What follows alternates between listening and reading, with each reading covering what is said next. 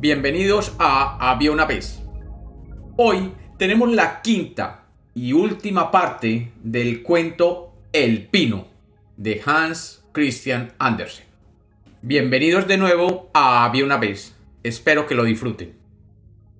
Había una vez. Había una vez un pino que por muchos años soñó con ser cortado y llevado a vivir donde vivían los humanos. Una Navidad llegaron por él y lo llevaron a una mansión y lo colocaron en un gran salón adornado con toda clase de luces, manzanas y panecillos. Durante la Nochebuena, decenas de niños se divirtieron recogiendo los regalos en sus ramas. Y luego, un contador de historias les contó un cuento que el árbol escuchó y memorizó. Pasada la Nochebuena, el árbol se sorprendió que no lo adornaran de nuevo y en cambio lo llevaran a un ático oscuro donde pasó todo el invierno. Su única compañía eran un grupo de ratoncitos y dos ratas que con el tiempo se cansaron de sus historias y del único cuento que se sabía. Otra vez, solo, el árbol se preguntaba cuándo lo sacarían de allí y lo llevaran de nuevo a la pradera y el bosque donde había crecido y había sido tan feliz. Y ocurrió una mañana que un grupo de personas subieron al ático donde el árbol estaba recostado en un rincón. Estas personas estaban haciendo algún trabajo y desinteresados por la presencia del pino, comenzaron a mover algunas cajas y entre algunos de ellos tomaron el pino y lo movieron de su lugar, dejándolo caer sobre el piso polvoriento. Como el enorme pino estaba allí, en la mitad, decidieron arrastrarlo afuera y entre algunos de ellos lo bajaron por la escalera hasta el primer piso. De nuevo, el árbol volvió a sentir la luz del día y pensó, la vida comienza de nuevo para mí. Mientras sentía el aire fresco y los rayos del sol lo cubrían. Ya estaba afuera, en el patio. Todo sucedió tan rápidamente y había tantas cosas alrededor que aquel pino se olvidó de fijarse en sí mismo.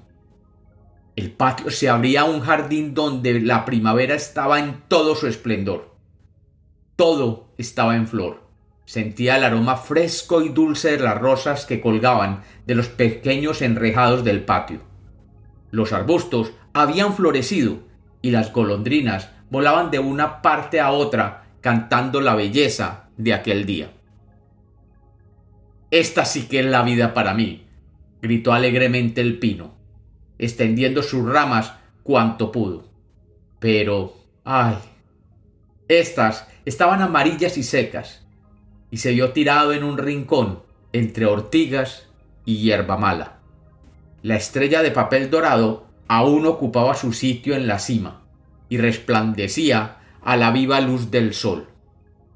En el patio jugaban algunos de los traviesos niños que por Nochebuena habían bailado alrededor del árbol y a quienes tanto él les había gustado. Se pusieron felices de verlo de nuevo, y uno de los más pequeños se le acercó corriendo y le arrancó la reluciente estrella dorada. Miren, miren lo que aún quedaba en ese feo árbol de Navidad, exclamó el infante mientras pisoteaba las ramas secas hasta hacerlas crujir bajo sus zapatos. Y el árbol miró la fresca belleza de las flores en el jardín, y luego se miró a sí mismo, seco y deteriorado, y deseó no haber salido jamás de aquel oscuro rincón del desván. Recordó la frescura de los días que en su juventud pasó en el bosque, y la alegre víspera de Navidad, y los ratoncitos que con tanto gusto habían escuchado la historia de Clumpy Dumpy.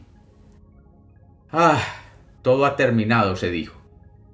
Lástima que no haya sabido gozar de mis días felices. Y ahora ya se fueron para siempre. Y vino un sirviente que cortó el árbol en pequeños pedazos, hasta que hubo un buen montón que ardió en una espléndida llamarada bajo la enorme cazuela de cobre. Y aquel árbol gimió tan alto, tan alto, que cada uno de sus quejidos fue como un pequeño disparo al oírlo, los niños que jugaban acudieron corriendo, y se sentaron junto al fuego, y mientras miraban las llamas gritaban ¡Pif! ¡Paf! ¡Pif! ¡Paf! ¡Paf! a coro. Pero a cada explosión, que era un hondo gemido, el árbol recordaba un día de verano en el bosque, o una noche de invierno allá afuera, cuando resplandecían las estrellas. Y pensó luego en la Nochebuena y en Clumpy Dumpy, el único cuento de hadas que había escuchado en su vida, y el único que podía contar. Y cuando llegó a este punto, él ya se había consumido enteramente. Los niños seguían jugando en el patio. El más pequeño se había colgado en el pecho la estrella de oro que había coronado al pino la noche más feliz de su vida. Pero aquello se había acabado. Igual que se había acabado el árbol. Como todo se acaba en la vida.